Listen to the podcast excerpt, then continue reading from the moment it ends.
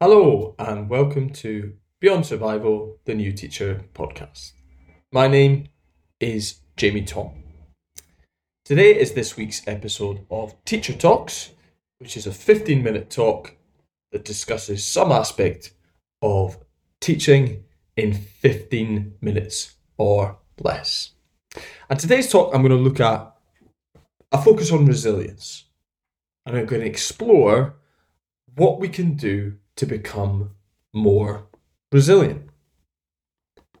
And I'd like to start that talk by looking a little bit about what exactly we mean by the elusive quality of resilience.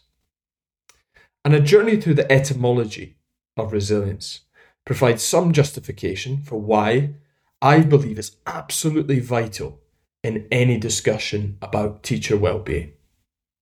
So it stems from the Latin resilience, the present participle of resilire, meaning to rebound, to recoil. And the root part of that, the RE, means back, and salire means to jump. And that's where we've got today's meaning of the word resilience. So it's often used in terms of adapting in the face of adversity, bouncing back, persevering, and coping. It relates to how we adapt to stressful situations and experiences in order to protect ourselves from further stress. So, if that helps us a little bit with a definition, what are the qualities of these people who seem to be lucky enough to demonstrate that resilient personality and mindset? Those annoying people who just seem to be really, really calm and tranquil, who smile and embrace all challenges. Whereas you've got people like me, on the other hand, who might sometimes give an impression of being in control, but underneath that calm surface, there's a furious cacophony of paddling, worry, fear, and concern. And just to clear up a misconception here, people who are resilient of course, do experience feelings of stress, feelings of anxiety. But one of the things I think is really important is they're not governed by them. So they have at their core five qualities. The first is they have perspective. So they are not paralyzed by feelings of difficulties. Instead, what they have is a healthy level of detachment and a belief that challenges allow for opportunities for growth. The second is they have commitment. So, a resilient outlook means that you are committed to the goals and projects you want to see through. Qualities of perseverance, determination. Resilient individuals have control. They focus their energies on the things which they have control over. And this kind of mindset is crucial in developing self efficacy and also confidence. And it comes with a sort of recognition that the past can't be changed, but the future is yet to be written. This one's my favourite one. They're optimistic. So, higher levels of resilience help to work against feelings of pessimism, which can be really overwhelming. And a healthy optimism instead can create a buoyant and positive individual. Finally, a last really important one is compassion.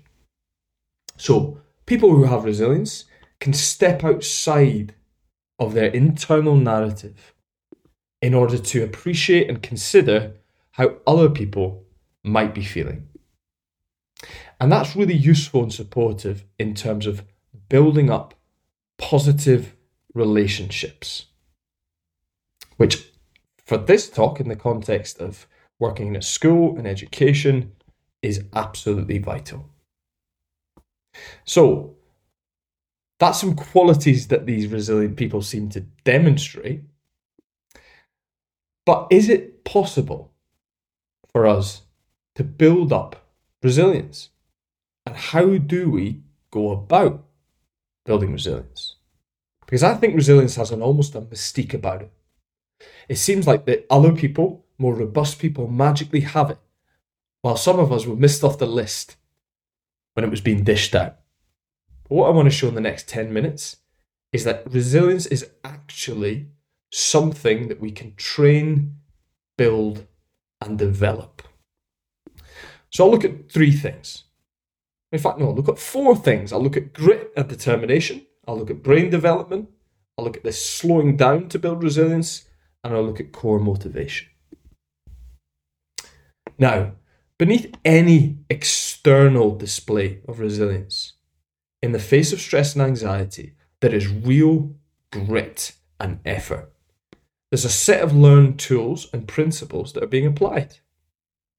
And if we take an example, and I think I almost think it's impossible to discuss the cultivation of resilience without considering the experience of Nelson Mandela. So 27 years in prison is going to teach you a lot about inner fortitude. And Mandela's story speaks of the power, the innate power of human beings to persevere in the face of adversity. And his autobiography, one of my favourite quotations from anything, but in his autobiography, Long Walk to Freedom, he wrote, I am fundamentally an optimist.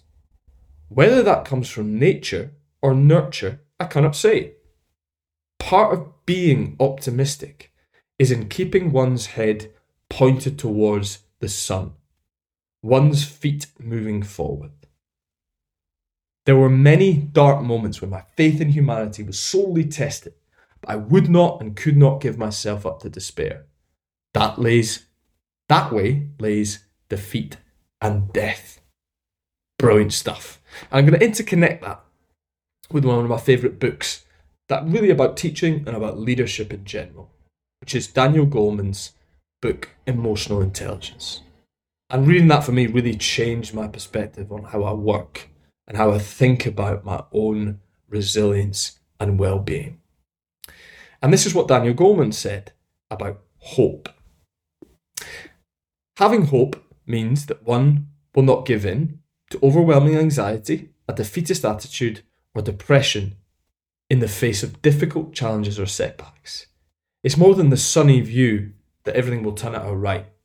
It is believing you have the will and the way to accomplish your goals. So, one of the ways in which we can build resilience is by taking that individual responsibility and recognizing that in part, what we have to demonstrate, and I think this is so connected with working with young people, one of the things we have to do is take that optimism and that determination that we do have the capacity deep within us to work our way through challenges and issues. Now, that's excitingly interconnected with neuroplasticity. So, in 2014, Bruce McEwen, who's head of the lab- Laboratory of Neuroendocrinology, which is a very difficult word to say, at Rockefeller University in New York City, published a paper that looked at the impact of stress on the brains. And the authors provided a conclusion that should give all teachers some of Nelson Mandela's optimism.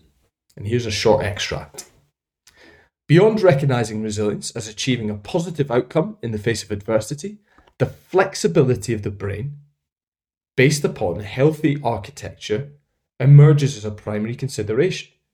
We have seen that brain architecture continues to show plasticity throughout adult life. And studies of gene expression and epigenetic regulation reveal a dynamic and ever changing brain. Now, that sounds absolutely brilliant, but what on earth does that mean? It is, in fact, something that's really encouraging. It's invigorating to know that we have a dynamic and ever changing brain. So, it shows our capacity to grow and develop throughout adulthood and to challenge negative internal dialogues and exaggerations. And those exaggerations and internal dialogues can be about how we categorize ourselves. I'm always really, really quick to define myself as an anxious person. And I know that's impacted my ability to manage challenges in the past. So, neuroplasticity, as I mentioned at the start there, is really helpful to counter fixed thinking about our behavior. It's the ability of the brain to form and recognize connections and pathways. And scientists used to believe that the brain was fixed, and by the age of 25, we were effectively hardwired. Now, the more accepted belief is that we're not actually hardwired and that we have the capacity to rewire aspects of our brain. Now, one way we can do that is by taking things very, very slowly in that development. And to enhance our resilience, it requires that discipline and that effort that I mentioned at the start. And the clinical psychologist Meg Jay has spent two decades studying adult development, looking at concepts of resilience and how we can bounce back after experiencing challenges. And she's got a book which is a really interesting read called Supernormal. And she talks about resilience as a heroic struggle. And she says it's really a battle, not a bounce. And highlights the fact that building resilience is an ongoing process. And I like to think about the focus on our mental abilities and the training of it is very, very related to how we look at physical abilities if we want to become fitter, if we want to become stronger. And it's also about that self awareness and how we use our emotional responses and reflections of them throughout the day. So, another thing that can really, really help is by looking at our degree of perfectionism. So, lower levels of perfectionism, perfectionism, excuse me, rather, tend to predict resilience. So we have to really try and work to let go of the pursuit of perfection, which ultimately perfection is unachievable. So the pursuit of a resilient mindset, which is open and optimistic, seems to me to be a much more sensible strategy. And what about this from a quotation from Eleanor Roosevelt, the former US First Lady, to help? So you gain strength, courage, and confidence by every experience in which you really stop to look fear in the face. You're able to say to yourself, I have lived through this horror. I can take the next thing that comes along. You must do the thing you think you cannot do. Brilliant. I love that line. You must do the thing you think you cannot do. I'm going to finish on core motivations. So, one thing that can help us to persevere through the setbacks we're going to face in our teaching, in our day working in a school, is reflecting on our core motivations for going into education.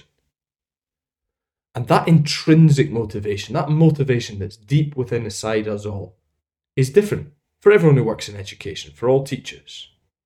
But I'm going to argue there's some commonalities.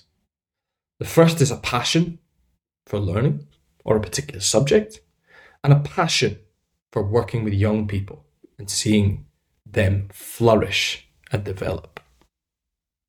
When we lose sight of that core motivation, it's really easy to slide into apathy, into resentment. And we forget the optimism and sense of purpose we feel and we felt when we stepped inside of the classroom for the first time. And I think channeling and holding on to that, particularly at the start of our career, is a really helpful way to sustain us when things might get more difficult. And we can recognize the impact, the really, really positive impact having on lives on a daily basis in the work we do. It might not be transformative. The young people might not be dancing on the desks, but they'll be quietly there. And staying open minded and holding on to belief in that capacity to change, grow, and develop as an individual is essential in building our resilience. And I'm a big fan of Stoical philosophy, and I might end this talk on a quotation from the Roman statesman Seneca, who went through an absolutely terrible life. And his quotation on resilience is really, really interesting. If you really want to escape the things that harass you, what you're needing is not to be in a different place, but to be a different person. So we really have to take ownership of those triggers and put in that determination to try and work through and learn from them to build resilience. So, I hope this has been a helpful talk at the start of your week, and I wish you all the best for the week ahead. And if you do think this will be helpful for somebody else, as always, if you do pass it on, I'm really, really grateful. And there's now over 30 brilliant interviews and talks that can share and hopefully help with that process. Okay, best wishes for the weekend. Thank you.